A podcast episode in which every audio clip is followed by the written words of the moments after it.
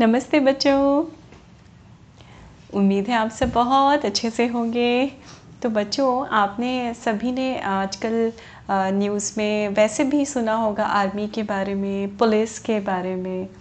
है ना? Police department में जितनी भी पुलिस हो, होती है उसके भी बहुत सारे लेवल्स होते हैं बच्चों है ना?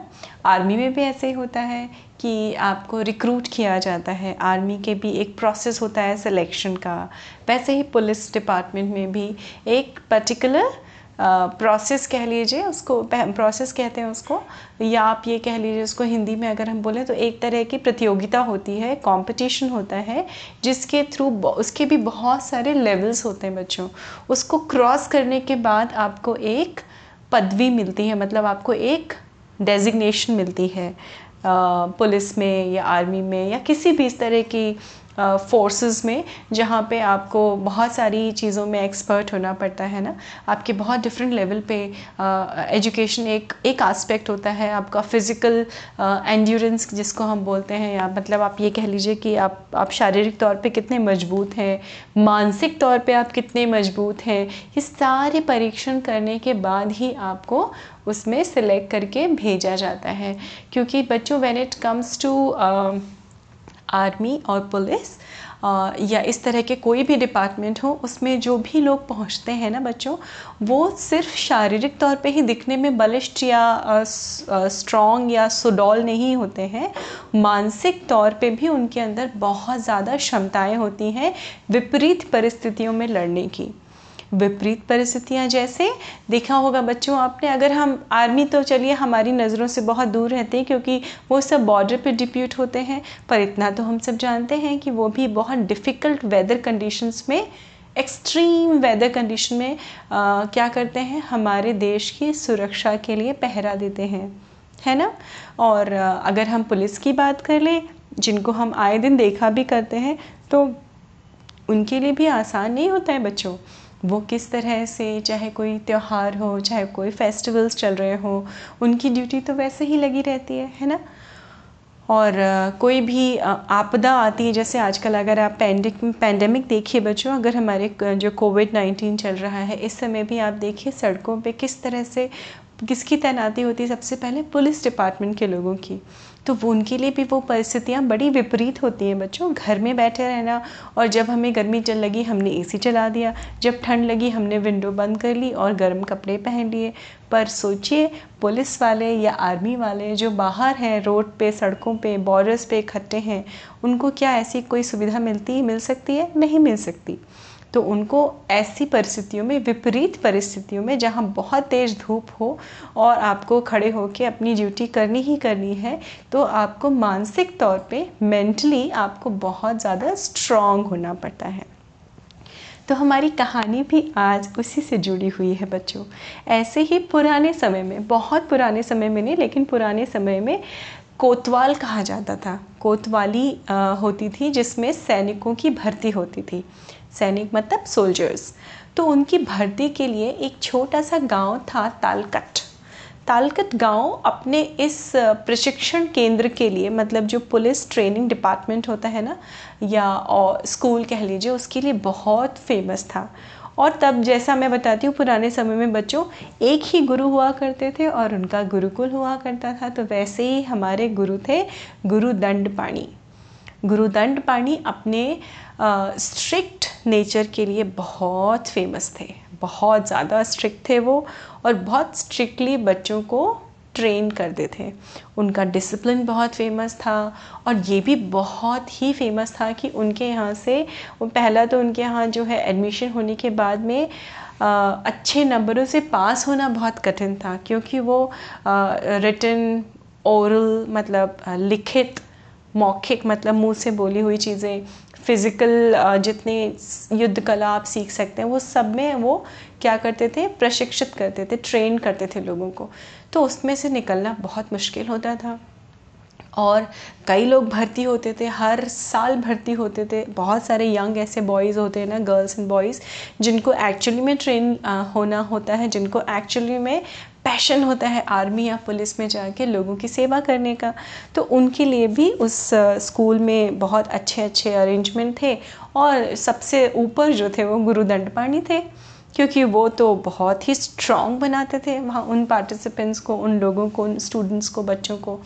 तो ऐसे ही कई हज़ार बच्चे उनके यहाँ आते थे, सीखते थे, निकल जाते थे, किसी को अच्छे मार्क्स मिलते थे, किसी को थोड़े कम अच्छे मिलते थे और जैसे मार्क्स मिलते थे, उस हिसाब से उनकी भर्ती हो जाती थी, उस हिसाब से उनका सिलेक्शन होता था कि जैसे पुलिस में देख लीजिए, कोई कांस्टेबल पे होता है सिलेक्शन किसी का, कोई सब इंस्पेक्टर कोई इंस्पेक्टर फिर उसके ऊपर डीएसपी फिर एसपी एंड सो ऑन फिर कमिश्नर ऑफ़ पुलिस ऐसे ऐसे करके। तो उस लेवल पे सिलेक्शन भी इसलिए होता है बच्चों क्योंकि वो क्वालिफाई करते हैं उस स्टेज के लिए। ठीक है? ये मैंने आपको एक रेफरेंस दिया था ताकि हम अपनी स्टोरी से कनेक्ट कर सकें। तो ऐसे बहुत कम बच्चे होते थे ऋषि दंड हमारे गुरु दंडपाणी के आ, स्कूल में जो एकदम टॉप मोस्ट लेवल पे आते थे। उन्हीं में से एक बच्चा था जिसका नाम था कुशाग्र।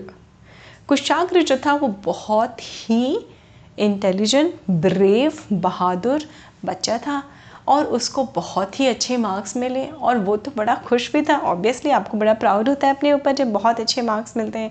तो उसने गुरु दंड पाणी को जब उसके फाइनल एग्ज़ाम्स के नंबर वंबर आ गए और हर चीज़ में वो number one number one number one था तो उसने गुरु जी से कहा गुरु जी उम्मीद है कि आप बहुत खुश होंगे मुझसे। मैं तो बहुत खुश हूँ अपने आप से। अब मैं इसके आगे और क्या कर सकता हूँ? तो गुरु दंडपाणी ने ने मुस्कुराते हुए बोला कुशाग्र अच्छी बात है, तुम अपनी नाम की तरह ही कुशल हो और अग्र अग्र मतलब आगे रहने वाले। तुम कुशल भी हो और तो हमेशा आगे रहते हो, लेकिन अगर तुम्हें सर्वोत्तम बनना है, तुम मेरे भी गुरु हैं, जिनके आज, जिनके पास जा, तुम्हें जाना होगा और यहाँ तो मैं तुम्हें बहुत स्ट्रक्चर्ड वे में सिखाता हूँ मतलब एक तरीके से सिलेबस फॉलो करता हूँ। पर वो गुरु के पास अगर तुम जाके कुछ सीखना चाहते हो ना तो तुम्हें वो सिर्फ़ हिंट देंगे। हिंट मतलब आपको सिर्फ़ एक इशारा मिलेगा, उसके वो प्रॉब्लम को सोल्यूशन में बदलना आपके ऊपर डिपेंड करता है कि आप उस प्रॉब्लम को आइडेंटिफाई भी कर पाएँगे या नहीं। मतलब आप उस प्रॉब्लम को देख भी पाएँगे या नहीं। अगर आपने उस प्रॉब्लम को पकड़ लिया, उस उनके हिंट को पकड़ लिया तो तो तब भी आप एक बहुत अच्छी श्रेणी में आ जाएँगे। और अगर आपने उनके हिंट को नहीं पकड़ा तो कोई फ़ायदा ही नहीं, आप तो फेल होके आ जाएँगे वहाँ से। और अगर आपने हिंट पकड़ के कुछ उनको सॉल्व करके दिखा दिया, तब तो समझो बेटा तुम्हारी ज़िंदगी आगे बहुत सफल हो जाएगी, क्योंकि फिर आपको गुरु, वो गुरु आपको शिक्षा देंगे। अब, कुशाग्र को चैलेंजेस तो बहुत पसंद थे, है ना? उसने बोला गुरु जी प्लीज़ मुझे कृपा करके बताइए कि वो आप वो गुरु कहाँ रहते हैं? तो उन्होंने कहा बस यहाँ से काफ़ी दूर आगे जाके आ, एक और गाँव पड़ता है उसमें वो गुरु रहते हैं। उनका नाम है गुरु यमराज। अब वो जैसे नाम होता ना यमराज वैसे उनका नाम भी था। तो कुशाग्र ने इसको भी एक चैलेंज समझा और उसने अपने गुरुजी से कहा मैं कल सुबह ही वहाँ जाऊँगा। और उसने उसी हिसाब से दूसरे दिन सुबह सुबह अपने गुरुदंड पाणी से विदा ली और वो कहाँ चल दिया? गुरु यमराज की के पास में आगे की शिक्षा लेने के लिए। और उसको ये बातें, अपने गुरु दंडपाणी की बातें बहुत अच्छे से याद थी कि वो गुरु, जो गुरु यमराज है, वो हमेशा इशारों में ही बताते हैं। खैर, वो शाम तक उनके घर पहुँच गया। अब उनको पता चल गया था, उनको उनको गुरु दंडपाणी ने चिट्ठी दी थी। गुरु यमराज के लिए कि मैं अपने एक स्टूडेंट को भेज रहा हूँ आपके पास में। तो गुरु यमराज जी से मिला वो और पैर छू के उन्होंने वो चिट्ठी दी। उन्होंने कहा अरे वाह आ जाओ आ जाओ आ जाओ बैठो। शाम का वक्त हो चुका है चलो भोजन खाते हैं हम लोग। तो उन्होंने पहले अतिथि समझ के उन्होंने बोला आप मेरे अतिथि हो कुशाग्र तो आप पहले खाओगे क्योंकि मेरे पास तो एक ही थाली है। और उन्होंने था खाने आ, खाना परोसा उस थाली में अब जब वो थाली कुशाग्र के सामने आई तो एकदम चमचमाती हुई पीले रंग की थाली थी। तो वो थाली किसकी थी? सोने की। तो उसको देखते ही कुशाग्र की आँखें एकदम चौंक चौंधिया गई उसको देखते ही मतलब चमक आई उसकी आँखों में।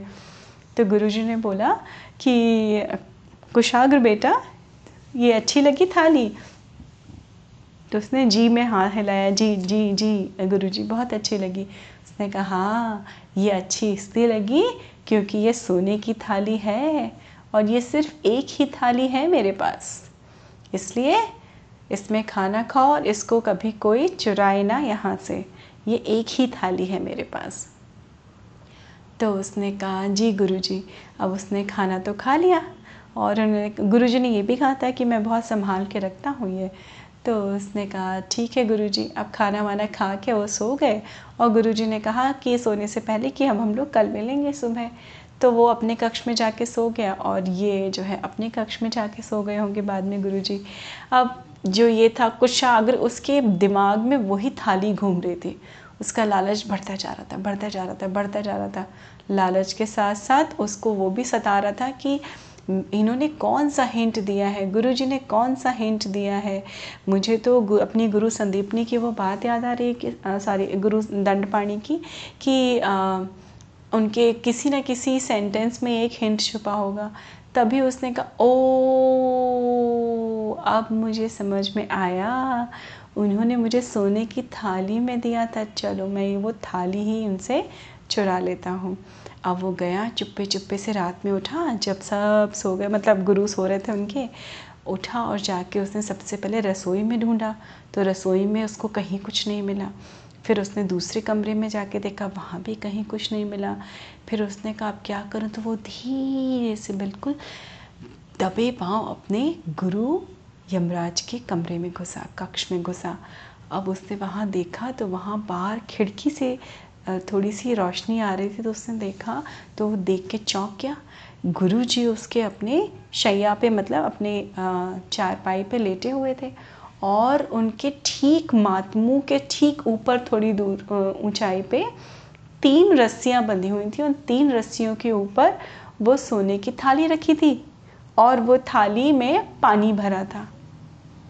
अब उसने कुछ सोचा और उसने फटाफट से उस थाली को चुरा लिया और प्रॉब्लम ये थी कि अगर वो पानी गिरता, अगर वो थाली उठाता तो वो पानी गिरता गुरु जी के ऊपर और वो उठ जाते और पकड़ा जाता कुशाग्र तो उसने कुछ ऐसा किया और थाली चुरा के फटाफट से छुपा के आके वो अपने कक्ष में सो गया। अब वो सो गया और सुबह गुरु जी ने उठाया, क्योंकि देर हो गई थी। उन्होंने कहा, चलो भाई, अब नाश्ते का वक्त हो गया है। तो वो उठा खुशी खुशी उसने कहा, चलो गुरुजी को पता ही नहीं चला हुआ कि मैंने उनकी थाली चुरा ली।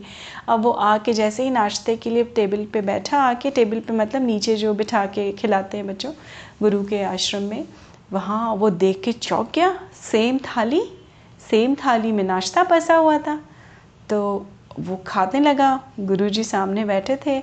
अब उसके चेहरे पे जो रिएक्शन थे, वो गुरु देख रहे थे, गुरु यमराज। अब वो बर्दाश्त नहीं कर पा रहा था। उन्होंने कहा, खाओ खाओ। वो खाता रहा कुशाग्र। फिर उसने कहा कि जब उससे बर्दाश्त नहीं हुआ तो उसने खाना तो पूरा खा लिया, नाश्ता जो था। उसके बाद में गुरुजी से पूछता है, गुरुजी, क्या आपके पास ऐसी दो थाली हैं? तो उन्होंने कहा, नहीं तो एक ही थाली है मेरे पास। तब तक उसका खाना वाना हो गया था और गुरुजी ने कहा, ठीक है, अब तुम जाओ। अब तो कुछ आगरे से रहा नहीं गया, वो आके उनके, उसने पैर पकड़ लिए कि, गुरुजी प्लीज़ बताइए मुझे, क्योंकि मैंने तो ये थाली आपके कष्ट से चुरा ली थी। आपने कैसे पता लगाया? तो गुरुजी ने बोला, कुशाग्र, पहले ये बताओ, तुमने कैसे चुराई थी? तो उसने बोला, महारा गुरुजी, इसमें पानी भरा था, और पानी भरता, अगर मैं उठाता तो आपके चेहरे पे गिरता, आप उठ जाते। तो उन्होंने कहा अच्छा फिर मैं क्या किया? मैं आपके बाग में गया तो देखा वहाँ बहुत सारे बैम्बू ट्रीज़ लगे हुए थे। बैम्बू ट्रीज़ होते हैं ना, जो अंदर से बच्चों हॉलो होते हैं। बैम्बू जो होते हैं ना, अंदर से। तो मैंने एक एक हरा सा बैम्बू तोड़ा, काफ़ी लंबा सा बैम्बू था, वो हॉलो था। तो उस बैम्बू स्टिक को आपकी थाली के किनारे बिल्कुल बीच में रख के मैंने पूरा पानी पी लिया। पानी पी के मैंने वो थाली उठा ली तो आपको पता नहीं चला। और फिर ले जा के लेकिन मैंने तो जो है तो उन्होंने बोला, बस, तुमने थाली चुरा ली, अब मैं बताता हूँ मैंने तुम्हें कैसे पकड़ा। तुमने थाली चुराई और तुमने जाके बाहर ही मेरे तालाब के बीच में जाके उस तालाब में छुपा दी। पर तुम्हें पता है, जब मैं तुम्हें सुबह तुम्हारे कक्ष में गया तुमको उठाने के लिए तो तुम्हारे पैरों में मिट्टी लगी हुई थी। तुम्हारी धोती हल्की हल्की कमर तक गीली थी। मैं ये देख के ही समझ गया कि तुमने हो ना हो उस थाली को इस तालाब में छुपाया है। तो देखिए गुरु गुड़ और आ, क्या कहते हैं उसको गुरु गुड़ और चेला शक्कर। किसी भी हालत में कुशाग्र चा, चालाक था होशियार था अक्लमंद था लेकिन उनके गुरु यमराज उससे भी ज़्यादा अक्लमंद थे। तो बट गुरु यमराज ने बहुत खुशी खुशी उसको अपना शिष्य माना। फिर उसको अच्छी सी और ट्रेनिंग दी, बहुत और बहुत ऐसी लाइफ परिस्थितियों में सिचुएशंस में उसको ट्रेन किया। तो ये थी मज़ेदार सी कहानी, कैसे गुरु अपनी शिक्षा की, शिक्षकों की, अपनी सॉरी शिष्यों की परीक्षा लेते थे। तो इस तरह से कुशाग्र गुरु यमराज की परीक्षा में भी पास हो गया। तो ये थी मज़ेदार कहानी। आप लोग भी ऐसे ही मेहनत करते रहिए, आगे आगे बढ़ते रहिए, पास होते जाइए जीवन के हर हर परीक्षा से। में उम्मीद है आपको ये कहानी अच्छी लगी होगी बच्चों। फिर मिलती हूँ आपसे अगली कहानी में। खुश रहिए, स्वस्थ रहिए। नमस्ते बच्चों।